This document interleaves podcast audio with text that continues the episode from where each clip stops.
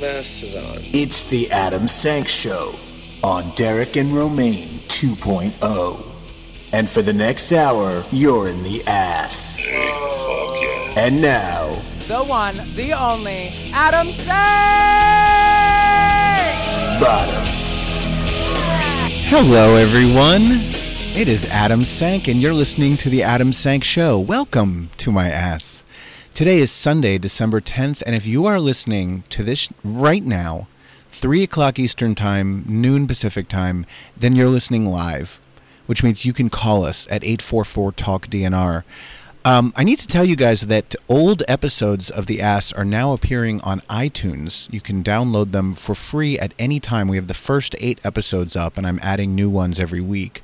Um, and I've been listening to the old shows, and one big change from the, the, the early days is that you guys used to call in. We used to get lots of phone calls, and we don't anymore, except for Charles from Cornhole, whom I love, but I would love to hear from others as well. So give us a call, 844 Talk DNR. You might be on hold for a while, but we will talk to you and find out what's on your mind. Um, so, as I said, go to iTunes, uh, just type in Adam Sank Show. You can listen to those back episodes. Tweet about us and uh, Facebook about us using hashtag ass. You can email me with your questions and comments and hate at adam at adamsank.com. And you can also like the Adam Sank Show Facebook page. Type hashtag ass into your browser and you'll find it. Today, I am thrilled, first of all, to welcome back everyone's favorite guest co host, Ryan Frostig. Come on, everyone. Hello. Hello, Frost Pig. Hi. How are you? I'm great. Welcome back to my ass. It's good to be back to the ass. Also on the show today, um, I'm so excited about this. This uh, this this man is a legend. Um, particularly for those of us like me who are lifelong Howard Stern fans. Jackie the Joke Man Martling is going to be on the show. Ryan, he's going to be joining us live. He's written a tell-all book uh, called The Joke Man: Bow to Stern. It's a little play on words there see what he did there. because he used to. Yeah, he bowed yeah, to sure. Howard Stern, and uh, I read the book in its entirety. And There's a lot of dirt. Can't There's a lot of really. it. He doesn't. He doesn't trash Howard or the show, but he reveals a lot about himself, about what went on, particularly around the time that he left and why he left, and and all of the things that were sort of gossiped about on the show, but we never really got the facts. And and he he just puts it right out there. he spills the tea. He spills the tea. Plus, he's just like a hilarious guy and a legendary comedian who's been uh, been around for 50 years. So, um, we are going to be talking to him at the bottom of the hour. If you have any questions you'd like me to ask Jackie, call us at 844 Talk DNR. Um, we also uh, have many, many things to talk about, and of course, we have to start with the Pervnado, Pervnado. the sequel. It's, I think we're up to Pervnado Part 26 now. Yeah. You guys, this is so insane. This story because, uh, as our as our guest Henry Goldblatt from Entertainment Weekly said a few weeks ago, it, it's not over, and we haven't even seen the worst of it. That's Oh, what he told us like three weeks ago. So since our last live show, which was only two weeks ago, here's what's happened. This is just in the last two weeks. Okay. Matt Lauer's been fired. Oof. Garrison Keillor's been fired. James Levine of the New York Metropolitan Opera fired. Peter Martins, head of the New York City Ballet, has taken a leave of absence. Director Bryan Singer has been accused of rape. Russell Simmons, accused of sexual assault, Mm-hmm. has stepped down from all of his companies. Congressman Trent Franks has resigned. Senator Al Franken has resigned. And renewed accusations of sexual assault have uh, come up against Dustin Hoffman by a stage actress named Catherine Rossiter, who said that he repeatedly put his hand up her slip when they were waiting in the wings during a Broadway production of Death of a Salesman. That's just in the last two weeks. Where to begin? It's it's really something. The Wait- most upsetting for me is Daddy Matt Lauer. Why? Because- Because I love him. I grew up with him. Okay, but the most upsetting for me is Al Franken because that's Well, like that hurts that- our whole country. That that is also upsetting. But I, I I guess I don't have the same sort of like attachment to him that I do to Matt Lauer. wow. I woke up every morning, saw his beautiful Masturbating face. to Matt Lauer. Yes, still am. If if Matt Lauer had sexually harassed you, Ryan, I would have been so honored, so. not only would you have not complained to management, you would have begged for more. Yeah. I thought uh, I think he's attractive. I think he's one of the more attractive sexual harassers that we've True. seen. I'd rather More attractive than um. well, I'd, I'd rather see his penis than Charlie Rose's or Garrison, Garrison Keillor's. or Dustin Hoffman's or James Levine. I think that's probably the worst. James Levine looks like a muppet. Yeah, he's definitely a creature. So yeah, that's that's been happening and that will continue to happen. I believe we have a caller on the line. Is that right, Katie? Yeah. Caller, you say what? Hey there, it's What a surprise. Charles Barrett. Charles. Charles, I have to ask you something. So, since I started putting up old episodes on iTunes, we've had over 200 downloads, and Ryan has a theory that each of them is you. Are you the one who's downloaded the show 200 times? I only have about 40 or 50 aliases on iTunes, so it can't be more than that. Good to So, know. Charles, No, it's so I- good to hear I your w- voice. That's the thing that actually motivated this call is the fact that Brian pointed out on social media last week that he had never been the active co-host during one of my call-ins. So I didn't want him to feel like I was avoiding him or anything. Thank Very you, sweet. And I you. already defamed uh, Ryan Seacrest a couple of weeks ago. You did. So I, you implied that I- he had gotten where he was in his career by uh, spending a lot of time on his knees. Uh, in front of Merv Griffin, yeah. Yes. And uh, I could make Totally similar- alleged, by the way. Alleged. Oh yeah, right. Yeah, absolutely. We have to throw that in. Absolutely. In spite of the fact that if you've ever been to the Merv Griffin mansion in Palm Springs, he has a whole party room behind a hidden door that leads into the master bedroom suite. And like that, sound of that. that that mansion is available for rental for private parties. Well, I would think so now that Merv's been dead for about uh, 20 E- years. Exactly. You got to make your revenue where you can find it. Anyway, real quick. Yes. Have you had a chance to see any episodes of the marvelous Mrs. Maisel? I have not. I did receive your Facebook message strongly recommending The Marvelous Mrs. Maisel on Netflix, and I've seen the ads for it, and I am It- definitely, it's, it's on a- my list. It's on Amazon Prime, as it Thank turns you. out. Uh, uh, but anyway, yeah, it's just it's it's it's. I th- I thought of you the whole time I watched the series, and I watched I binge watched the whole thing, and I just thought of you because of the uh, Mrs. Maisel's an Upper West Side Jewish wannabe stand-up comic. I don't see any deal. similarities. Yeah, But I will definitely not- check not- it out, Charles. And I appreciate Yeah. that you were thinking of me. And 'cause- I'll- Go ahead. Oh no, I'm sorry. I- I'll let you free up the line and talk to other people. All right. I love you, and I wish you uh, very happy holidays if we don't speak again until after the new year, okay? Same from me. Bye, Charles. Bye, honey bunny. Bye bye. Any other calls right now, Katie? Okay. So I want to go back to one of the uh, men that we just discussed as far as uh, accusers coming forward, because this one is very serious, and it's director Bryan Singer, who has, for the second time, been sued for the alleged rape of an underage boy. Well, There's a guy named, I'm going to get this wrong, Cesar Sanchez Guzman, who alleges that when he was 17, this was back in 2003, he was assaulted and raped by Singer on a yacht in the Seattle area. According to Guzman, Singer offered to give him a private tour of the ship, which was owned by tech investor Lester Waters. Once they were alone in a room, the suit says Singer forced himself onto Guzman, knocked him to the floor, pressed Guzman's face to his crotch, made demands of oral sex. TMZ added even more salacious details, saying that Singer pulled out his penis, smacked Guzman in the face with it, and forced it into his mouth. Guzman claims he pleaded with Singer to stop, but he kept going, causing him to choke. there were very similar accusations made back in 2014 by a, a, a guy named Michael Egan, who said that Singer basically did the same thing to him at a pool party when he was 17, 16 or 17. Those charges were ultimately dismissed, and both of these men have the same lawyer, uh, who's named Jeff Herman. A rep for Bryan Singer, who again uh, is a director. I believe he directed the X Men movie, so he's a pretty big fucking deal. Yeah. His lawyer tells TMZ that the lawsuit was filed by the same lawyer who represented Michael Egan, and since those claims, uh, and and he reminded them that those claims were dismissed by Egan himself, by the the plaintiff, and that Egan later went to federal prison for lying in a different fraud case. So we should take these with a grain of salt, I suppose. Um, and of course, legally, everyone is innocent until proven guilty. But right. it, they're troubling Yeah. accusations. Speaking of adult men and underage boys, boys, there's a new Kevin Spacey story that makes me giggle. This one involves a grown man, a full-on adult, So it's good. it's, it's, Okay. it's okay that we Sure. can giggle at it a little bit. Um, and the headline on Queerty, you got to love Queerty. They're good at their clickbait. The headline says Kevin Spacey accused of groping member of royal family under the dinner table. now I saw this and I thought, well, it's got to be Prince Harry. Sure. Because who else in that family Is worth. would you ever? I mean, grope. maybe William in a pinch, Oh yeah.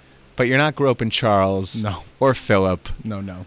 or any of those homely lesser brothers, Right. Edward and know. Albert and so forth. I don't know her. But no, it wasn't even the British royal family. A former member, and he's not even a real member, a former member of the Norwegian royal family, Ooh. like anyone's ever heard of them, Right. has come forward to say that Spacey sexually assaulted him 10 years ago.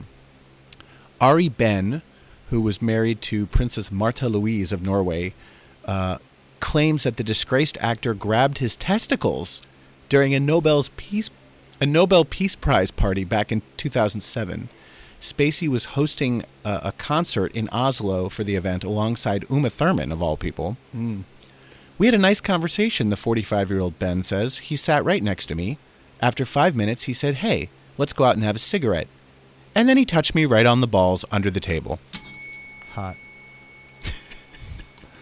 Wish someone would touch my balls under the table. I mean, especially at a at a concert being co-hosted by Uma Thurman. I mean, to me, Who- that's a perfect date. By the way, have you seen that that um, news story about her? She apparently has some tea to spill About Harvey. Yeah, but she's waiting. She or keeps something? saying she's going to tell it when she's ready. It's a lot of tease. I mean, it's, Yeah. listen, if she's got a story to tell, I Sure, hope she tell tells it. it. I hope every victim tells his or her story. But come on, Uma. just Shit or get off the pot already. She's been teasing it for months. Mm-hmm. Anyway, Behn says he was totally taken aback. Quote, I got more than I bargained for. Since he obviously couldn't make a scene at the Nobel Peace Prize party, he politely told Spacey, maybe later. That's what guys usually say to me when I ask if they want to have sex. Uh, Behn has three children with Princess Marta. The couple uh, divorced last year after nearly 15 years of marriage. Spacey, this I did not know. This is according to Queerty again. Spacey is currently checked into a luxury $36,000 a month sex rehab center in the Arizona desert to receive treatment for his alleged sexual misconduct. I feel like all those like bougie rehab centers are in Arizona. Right? Or Palm Springs. It's, they're in very hot places. Is there someone on the phone, Katie? Oh, we have a caller. Caller who isn't Charles. Caller, you say what? Hey, Adam. Who dis? Hello. Hello. Hey, this is Tim in Maine. Hey, Tim in Maine. Oh. Welcome to the ass. Hi, Tim. Yeah. On Derek and Romaine, I'm usually called Timothy the Time Shifter. Oh, I know But, Timothy uh, Timeshifter. Lovely to hear from you. Oh, thank you. Uh, I just want to let you know I do listen to you every week. It's just that I never, rarely, if ever, get to listen on Sundays just because of life. So you do have people out there that listen to you. Thank and you. I love the show.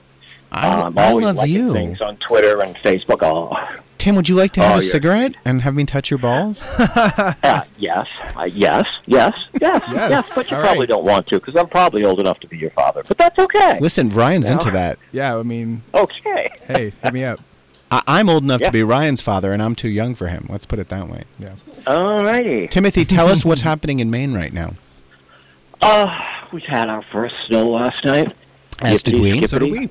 Yeah, yeah.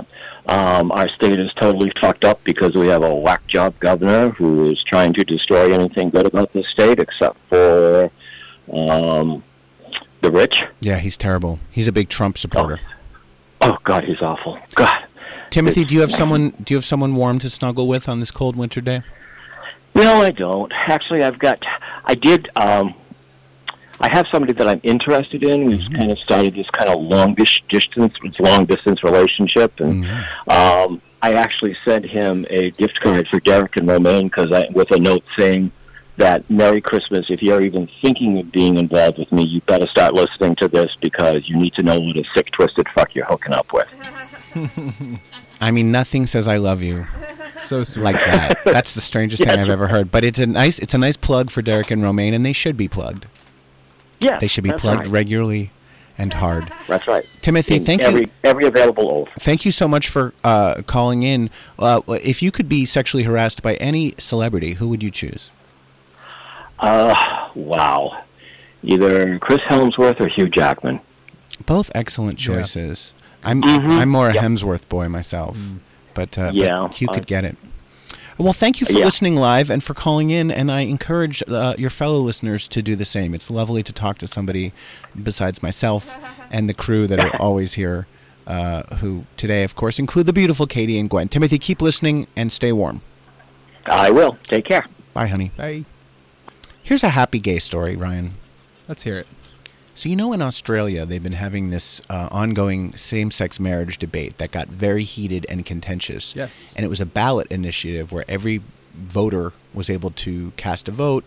Um, and it actually passed overwhelmingly in support Right. of, of same sex marriage, something Yay. like 63% of Australia, uh, which didn't surprise me. Australia is a very progressive country compared to the U.S. But, um, but now that the, the referendum has taken place, the uh, members of uh, parliament have to like formalize the law. They had to like do like a a formal vote to make it law. Sure. And in the middle of that, one of the members of parliament, Tim Wilson, proposed on live TV during a session of parliament to his longtime partner Ryan Bolger. And here's what that sounded like. So there's only one thing left to do. Ryan Patrick Bolger, will you marry me?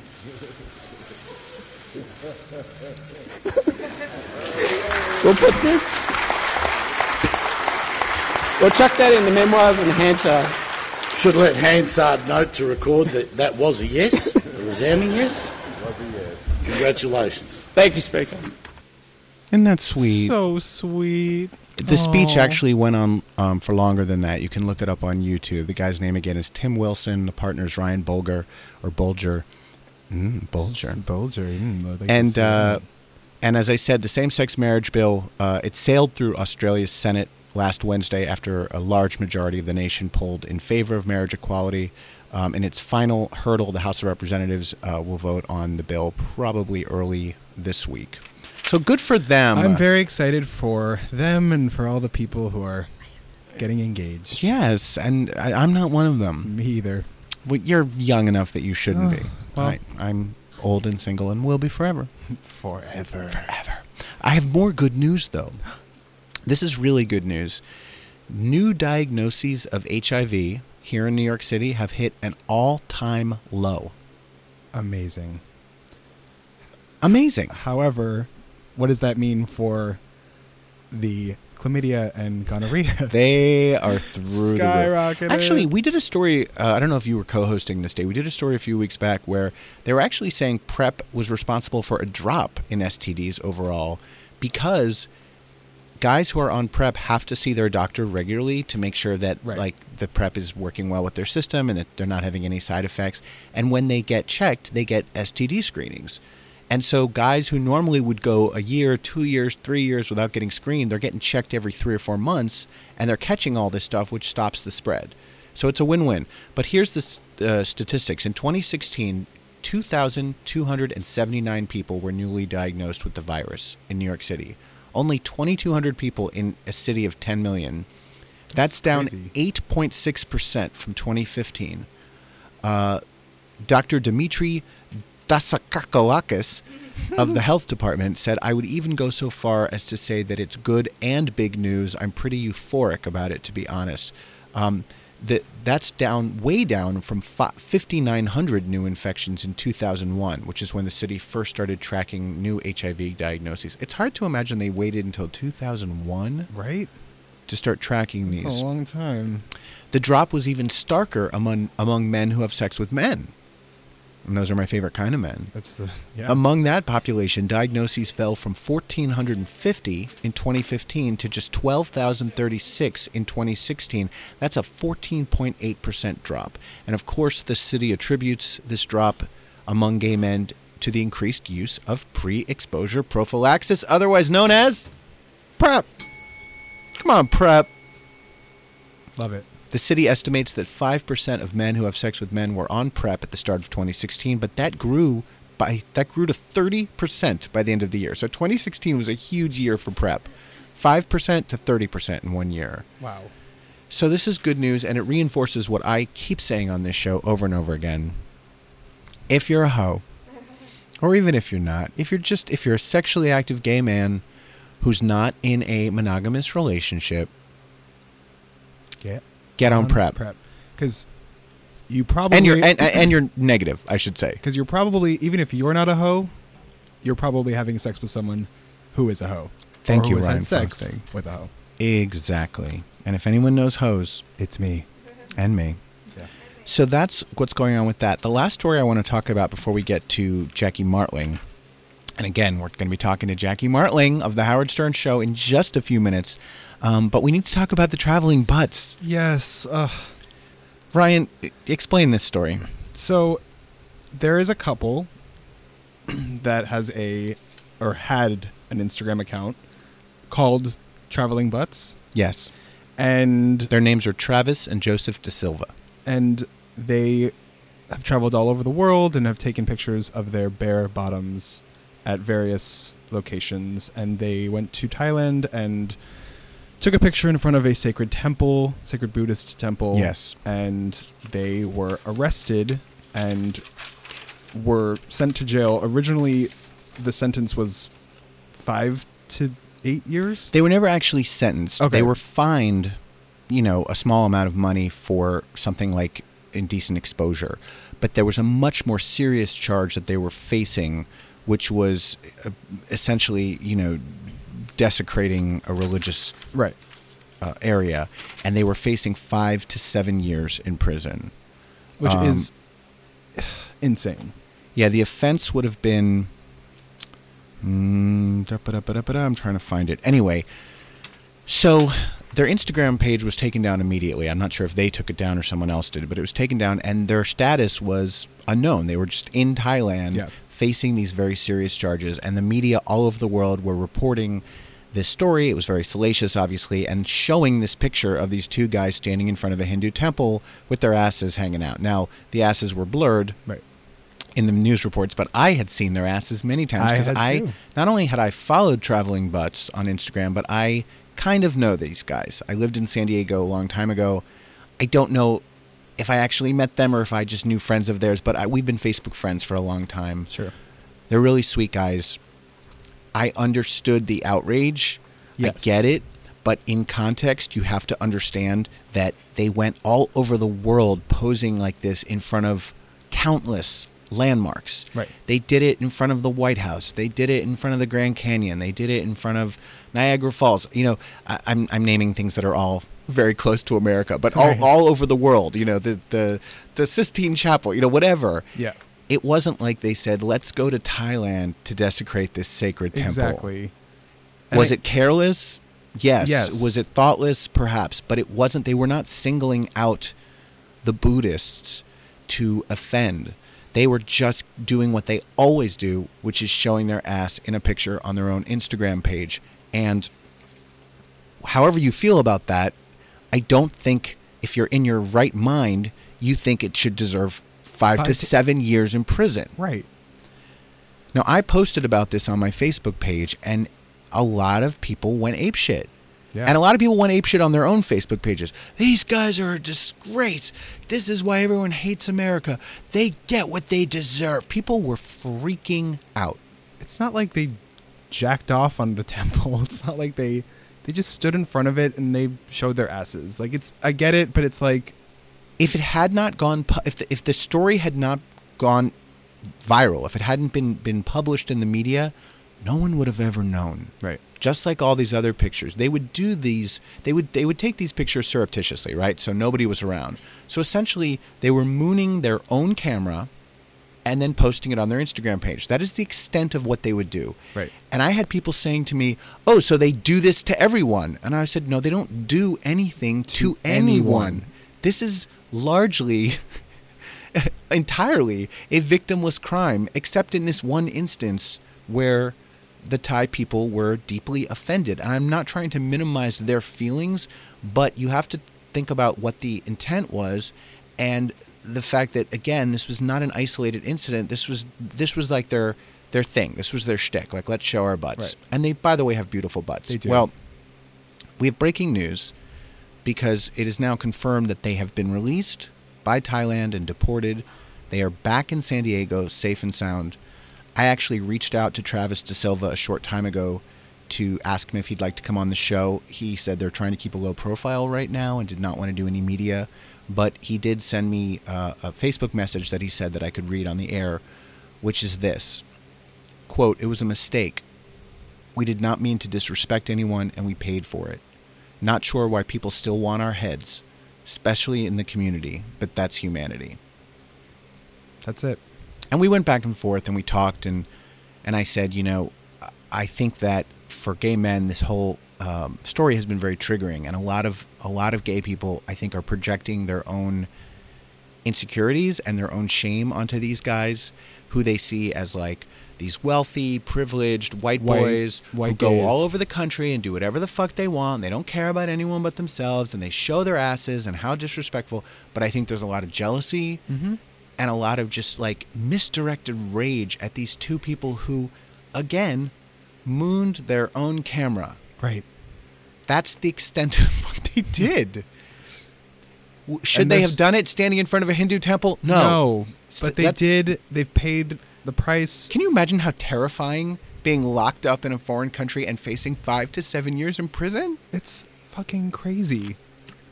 I'm happy they're back. I'm happy they're back. I'm happy they're safe. I'm sure that they, if they ever do start up that Instagram page again, Which that they we're hoping. stay away from. Which I am praying that they Fingers do. crossed. Ryan is a big fan of their butts. Yes. I hope I, I would assume they would stay away from any religious and or sensitive areas going forward. But Jesus Christ, everyone needs They to need a location lighten scout. up.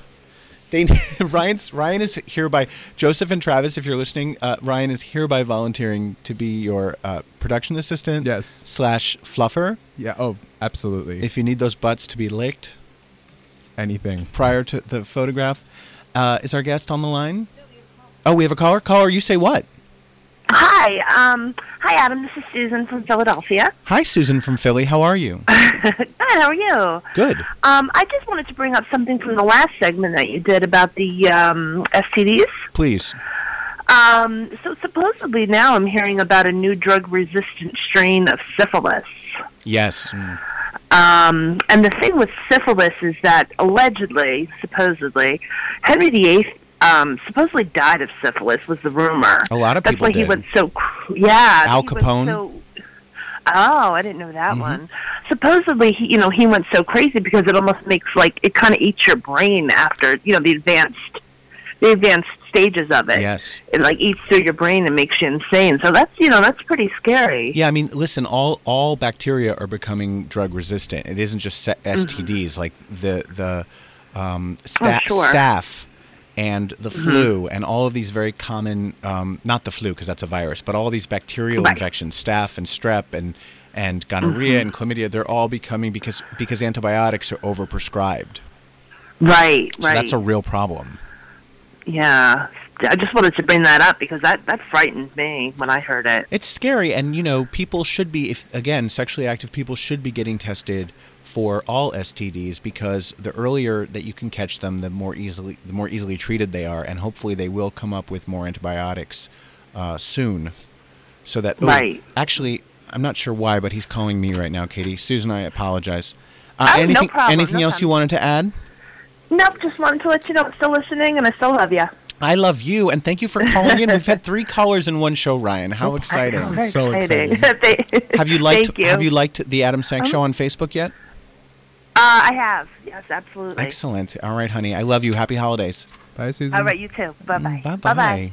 How exciting, Ryan. This is a big day. There for really us are people listening. Really, it's not just Charles. They like me. They really like me. They really like me and you and me. and Katie and Gwen. Um, we are waiting uh, momentarily to speak to Jackie Martling uh, on, from the Howard Stern Show. And um, anything else you want to bring up before that? Because that's all, the only thing I want to talk about today. I mean, let's see. Well, I just feel like the thing the thing about the traveling butts uh, account is that though their butts are very nice, luckily there are hundreds of couples posting their asses. So there's no void. Yes, once again, Ryan is an ass aficionado or an ass aficionado, if you will. Correct. And he follows a number of Instagram accounts dedicated to the butt. I should just I should just get an Instagram account exclusively for butts. So I have like just feed, just entirely of asses. Feed those butts. Yes. All right, well, Ryan, uh, it is now time for something I've been looking forward to for weeks because today we welcome a legend to the ass. As a lifelong Howard Stern show fan, I'm. What are we listening to right now, guys? I don't know what the hell that was. Uh, we welcome an. a- Sorry, I don't know. we welcome a. that happened. That's all right. Let me start again. Today we welcome a legend to the ass. I am a lifelong Howard Stern fan. I'm freaking out that he's agreed to come on and talk to us. He was the head writer on that show for over 15 years, as well as one of America's top comedians. He's written a new tell-all book called Joke Man: Bow to Stern, and we're going to talk about that. But first, here's a little taste of the comedy stylings of Jackie Martling. Hit it, Gwen. Oh my God, I'm going to kill myself. The guy's on an airplane. Airplane's taking off. He looks across the aisle. There's a lady breastfeeding her baby. A couple hours later, they come in for a landing. She's breastfeeding the kid again. He said, "Excuse me, ma'am. I couldn't help but notice you were breastfeeding your baby on takeoff, and now you're breastfeeding him on landing. Is there a reason?" She says, "Yes. I breastfeed my baby on takeoff and landing, so his ears won't pop." the guy says, "Fuck! In all these years, I've been chewing gum." And joining us on the phone all the way from Long Island, New York is Jackie the Joke Man Martling. Come on. Jackie. Jackie. I am sitting here laughing Hey, Jackie. Oh, hold on. Turn turn him up. Say that again, honey. I'm. s- I am sitting here laughing at that comedian. Because he's hilarious. You love your own jokes. Jackie. That was some auspicious beginning there. I, I heard you fumbling and, you know, dealing with the engineer. There's nothing like radio, is there? There's nothing like live radio. I'm so happy that you did this, even though you were supposed to be in the studio and you wound up doing it from 40 miles away in Long Island. Well, let me tell you a secret. Last night I worked at a place on Staten Island. I never worked before called the Looney Bin, and my Sure. my go. What I was going to do was work that club, then come back to my city apartment and hang out for the day, and then come hang out with you. And I said, you know what? I don't want to miss a whole day of spending the night with my girlfriend. You know, it, it's Christmas time. You know, and we're decorating the tree.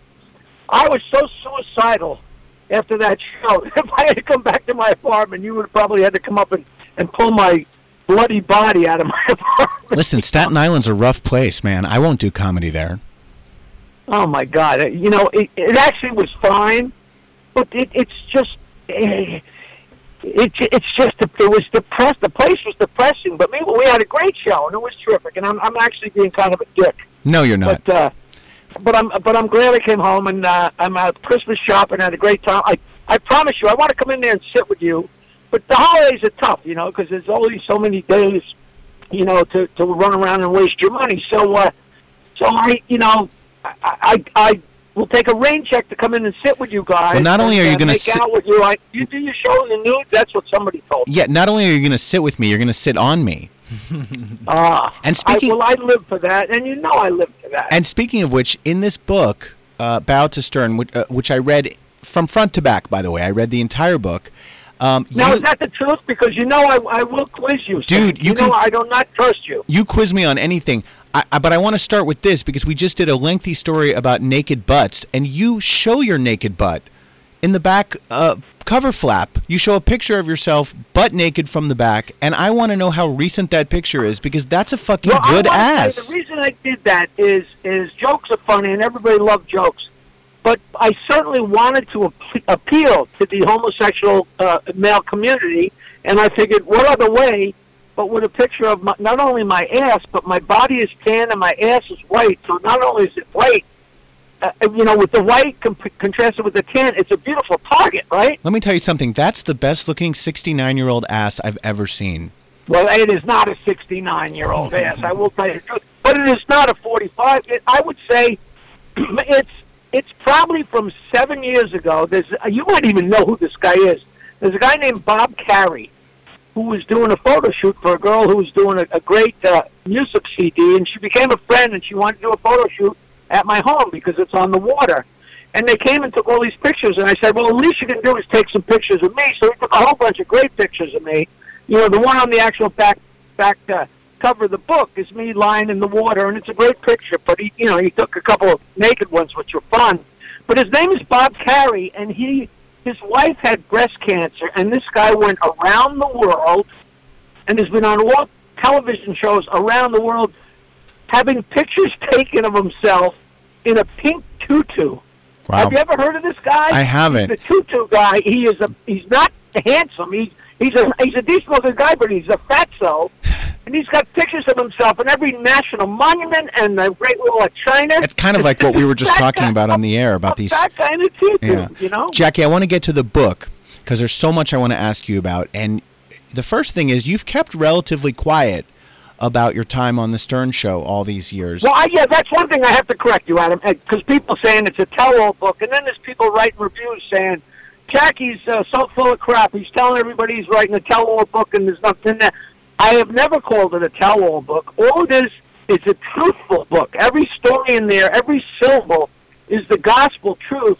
Uh, there's no there's no uh, behind-the-scenes tales, but there weren't any. Everything that we did or that Howard did, everything connected with that show was on the air. But the Jackie- stuff that people don't know is stuff that you know people wouldn't care about. You know, financial stuff and a little backbiting here and there. But you You know, reveal for the most part, it was I loved it. You know. you but I'm not saying it's a it's not a um you're not dishing dirt on Howard or the show. It's not that kind of book, but you are remarkably candid in the book about yourself.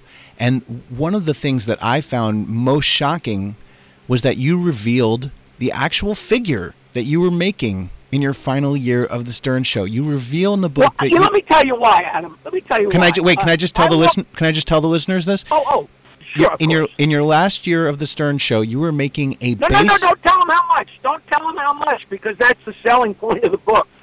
All right, Don't all I'll say is it's an astronomical figure. Uh, I and I agree. I agree. It was an astronomical figure, but not for what we were doing, and not for what we had make were making. They were printing money. It's, I always give the same analogy. It's like saying to Ringo, "You're making a lot of money for a drummer," and him saying, "I'm not a drummer. I'm a drummer in the Beatles."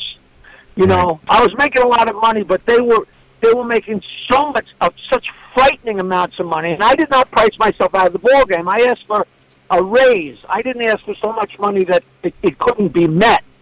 You know, and they just stopped negotiating, which is what really hurt.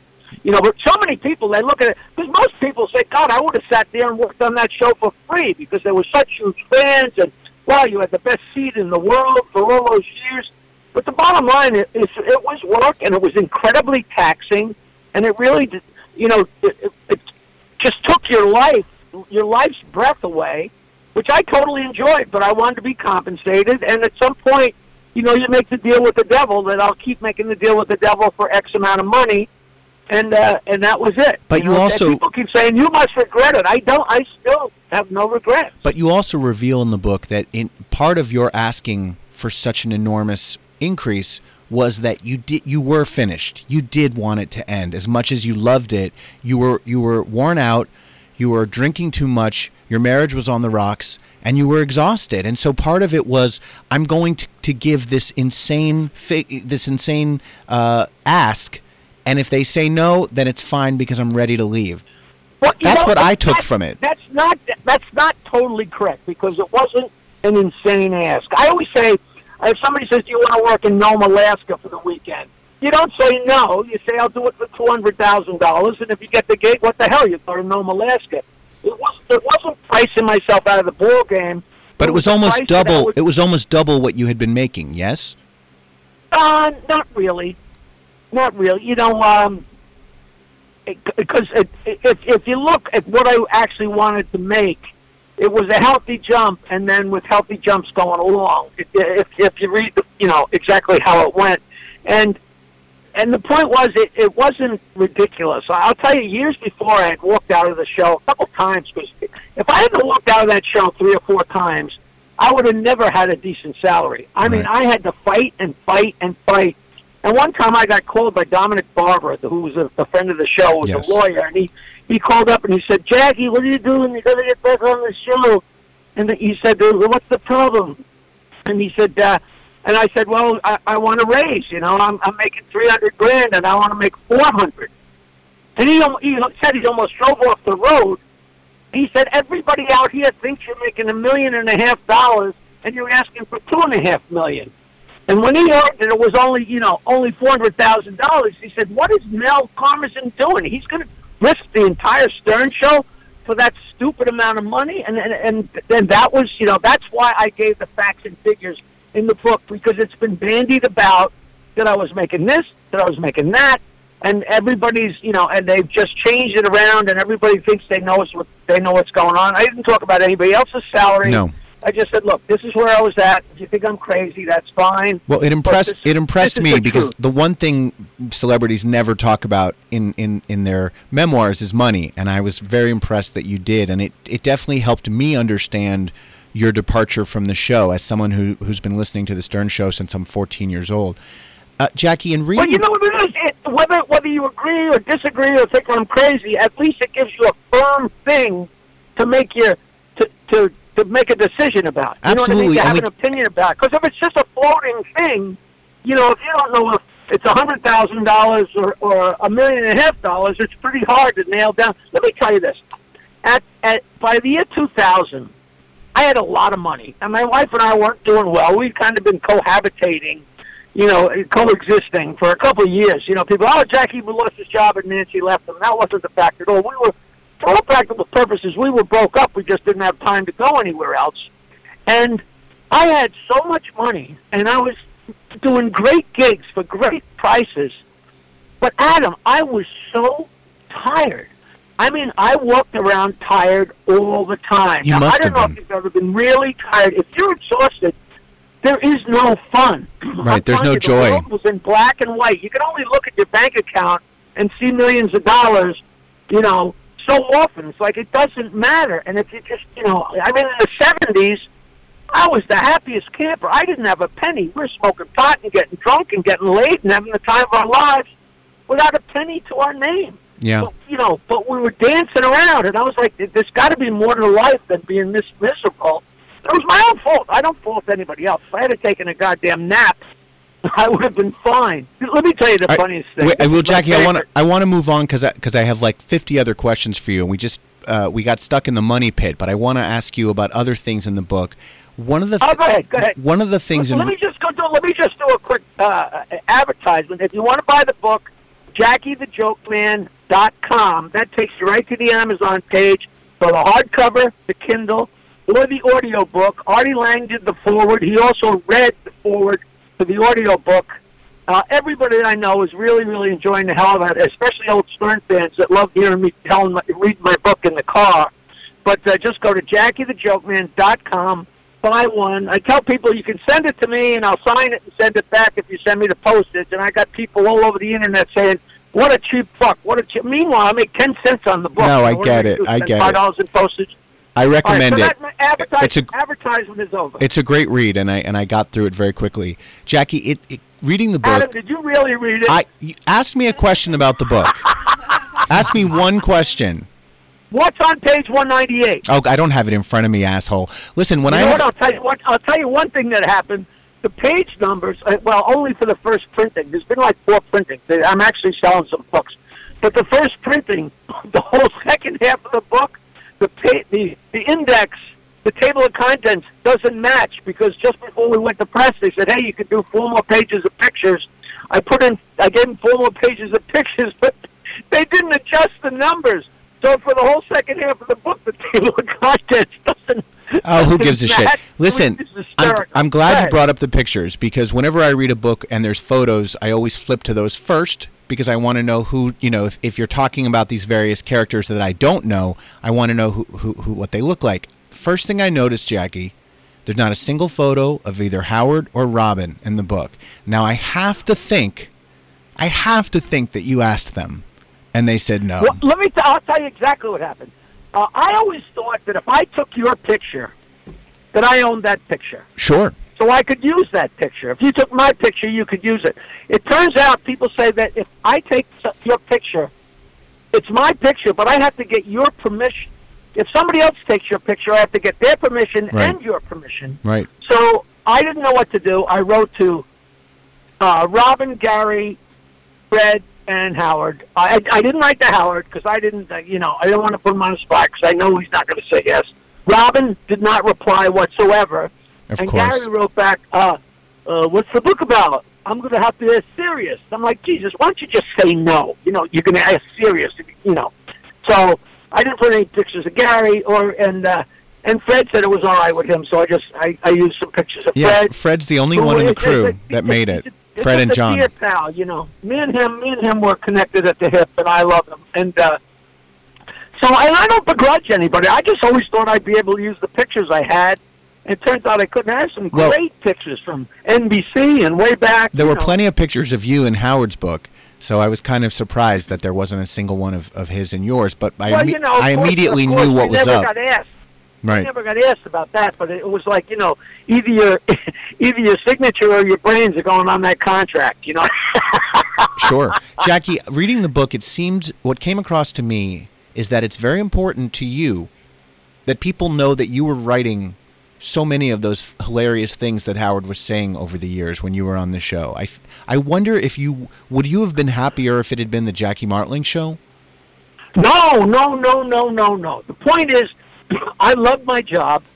I created my job, and I love doing it. But I never had any desire to be the. I don't even do a podcast, Adam.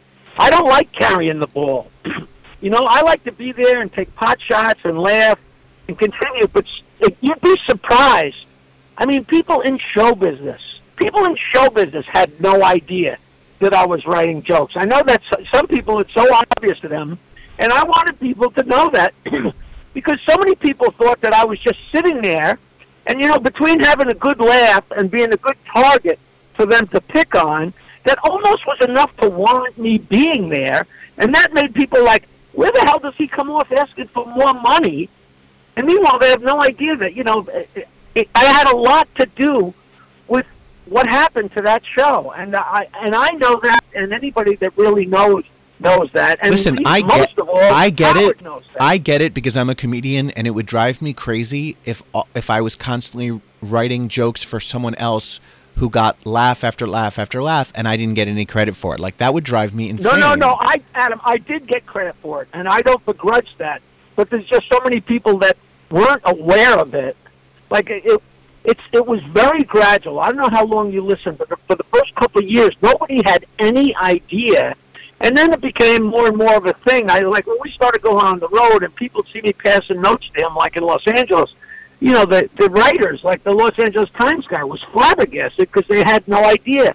And I didn't want to uh, scream it from the rooftops. I didn't care about that. But I just wanted the people to know that that's where I was coming from, asking for more money and and wanting to be compensated. It wasn't, you know, it wasn't, hey, I want to be a Jackie Martling show or I want to have more. I didn't want any more billing. I just wanted to, you know, I just wanted people to know why I thought I was important to the show. That's all. And it was, and it, and it also was very integral and it's very funny. It made a lot of the stories make a lot of sense, you know. One of the things that I've noticed as a listener, this is not from your book, this is just from my experience listening to the show all these years, is that once someone leaves the Howard Stern show for any reason, Howard's done with them. Right? It's it's it's kind of a you can never go home again type thing with him. but the thing about you is you did come back. You had you had a, a lengthy interview uh, several years back. I want to say maybe 10 years ago. You came on the show on Sirius and you talked with Robin and Fred and Howard and it was it was pretty cordial. And then for 8 years you had Jackie's Joke Hunt on Howard 101. What what became of that? Absolutely. I, you know what? I, as far as I know, everybody loved it. It was an hour a week, and then uh, you know they sometimes they play it as many as six times a week in in other time slots, and then it'd be less and less, and then they kind of cut back some time a little bit, and then they incredibly uh, they they they slashed our pay. I, I wouldn't even tell you what- they did to our pay. I didn't talk about that in the book, and. uh there was so many things that aren't in the book. There's no Jackie's Joke Hunt. There's no high school. There's no college. There's a little bit I of got- college. oh, my- well, a little bit, but I mean, my whole second book is is already written. I mean, there's nothing in there about. I, played rock and roll the entire '70s. We had the craziest, wildest stories. But that's you know they wanted a lot of Howard Stern stuff, and there's so much Stern stuff that never made. There's nothing in there about private parts. You know, I don't think Butt Bongo Fiesta. Things- I mean, it's a treasure trove of stuff, and it's all. It's not tell-all stuff. It's just fun stuff that happened behind the scenes and stuff that people think they know and kind of know, and it, and it's very very funny. But um, I, I, Jesus, now I completely forget what you asked. I was uh, asking about yeah. uh, about people who have left. Sort of once, like Howard, Yeah, you basically know- making a very clean break with anyone who leaves that show. Yeah, they had they had the um the second to last show when they were on terrestrial radio. They had me on, and uh, and that was great. It was really fun. We were sitting there, and, and it was uh, one of the, the great times of all time.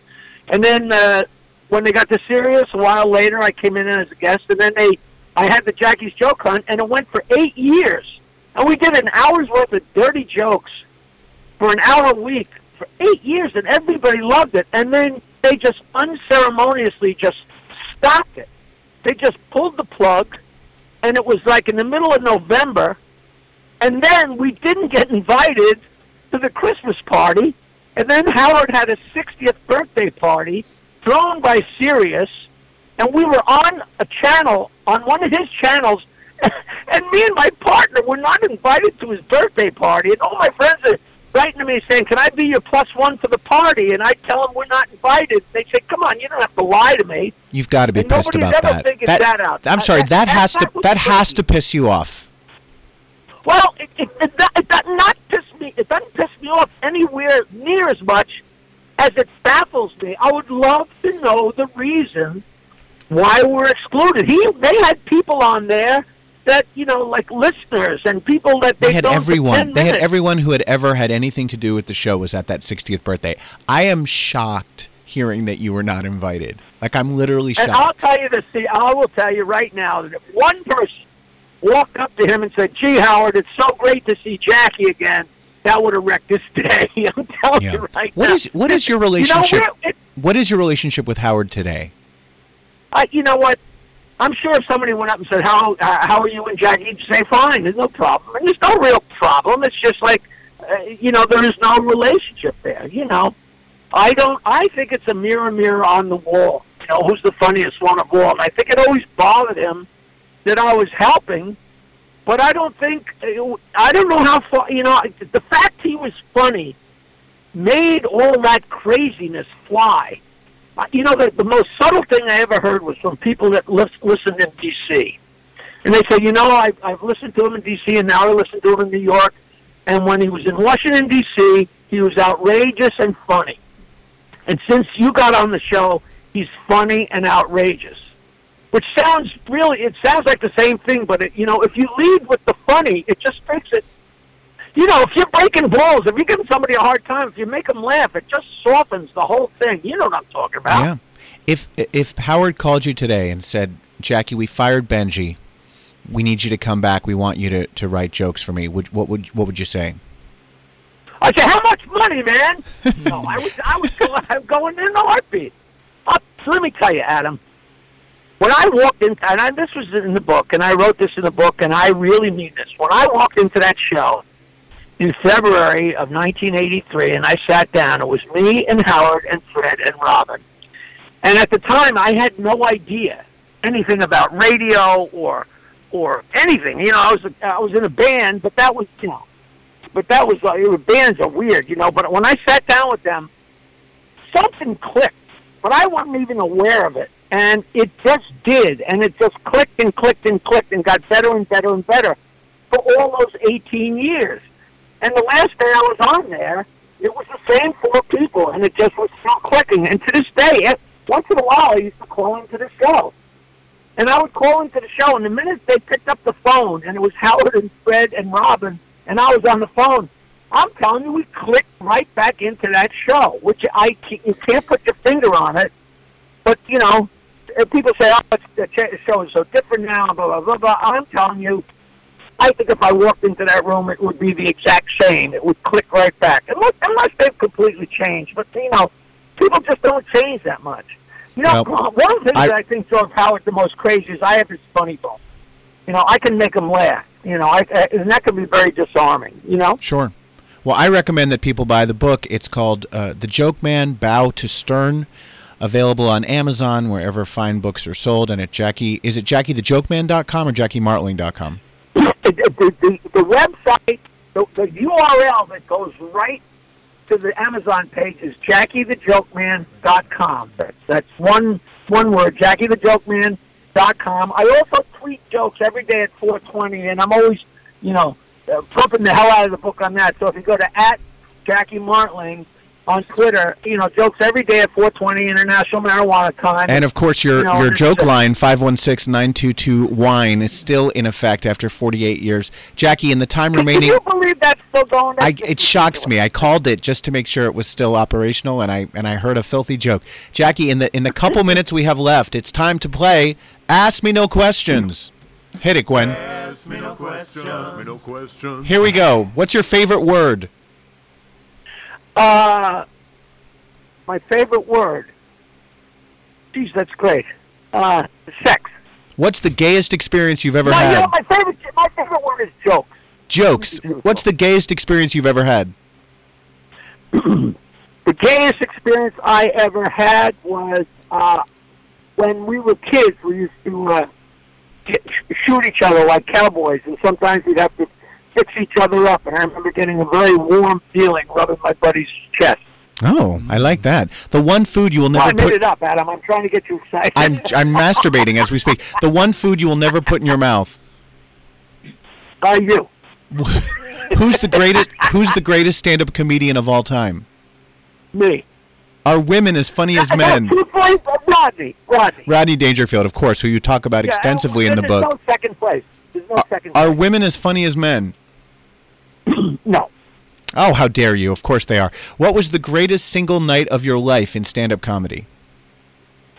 Um, the night at the uh, Montreal Just for Laughs Festival in 1993, which I detail uh, ex- explicitly in the book. I, I, I just destroyed the room at the Montreal Just for Laughs Festival and played Stump the Joke Man and got stumped on the last joke by an Asian girl, and it was just the funniest and wildest and the greatest single night I've ever had in my life. And that, and that's head and shoulders above any other night.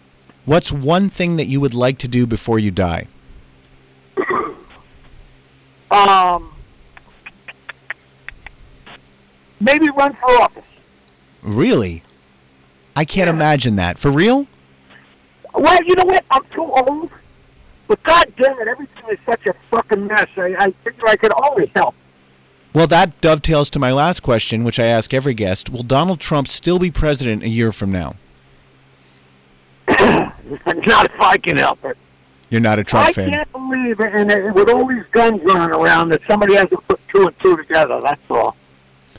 Well, I don't want to. That's a horrible. That's a yeah. horrible thing. Let's say, be clear. I, Let's be clear. We don't want anyone to assassinate Donald Trump or anyone else. No, no, no. But you know, how the how the hell that happened, I will never know. Do you How feel like hell? you don't listen to the show, right? Because I, I feel like Howard's kind of gone easy on Trump so far. I don't. I never. I didn't listen to the show when I was on it. I didn't listen to the show after I left it. I don't. You know, I don't listen to anybody. But the, I, I get up in the morning. I'm scared to turn on the television because you don't know what he did next. And the last You thing, know, I think it's all. I think it's all wag the dog. You know, all the Jeru- Jerusalem and and North Korea and everything's just so nobody will be paying attention when they figure out what he really did with his money and with Russia. I'm with you, bro. Jackie, I know you love your plug, so where will you be performing in the coming days and weeks? Uh, believe it or not, this will excite you. I'm going to be at Sapphire this Thursday, which is a gentleman's club. yes. Be scores at 60th and First. I'm doing a book signing. I'm going to be selling and signing books there. My good friend Adam Sands set up a book signing, and those are great guys.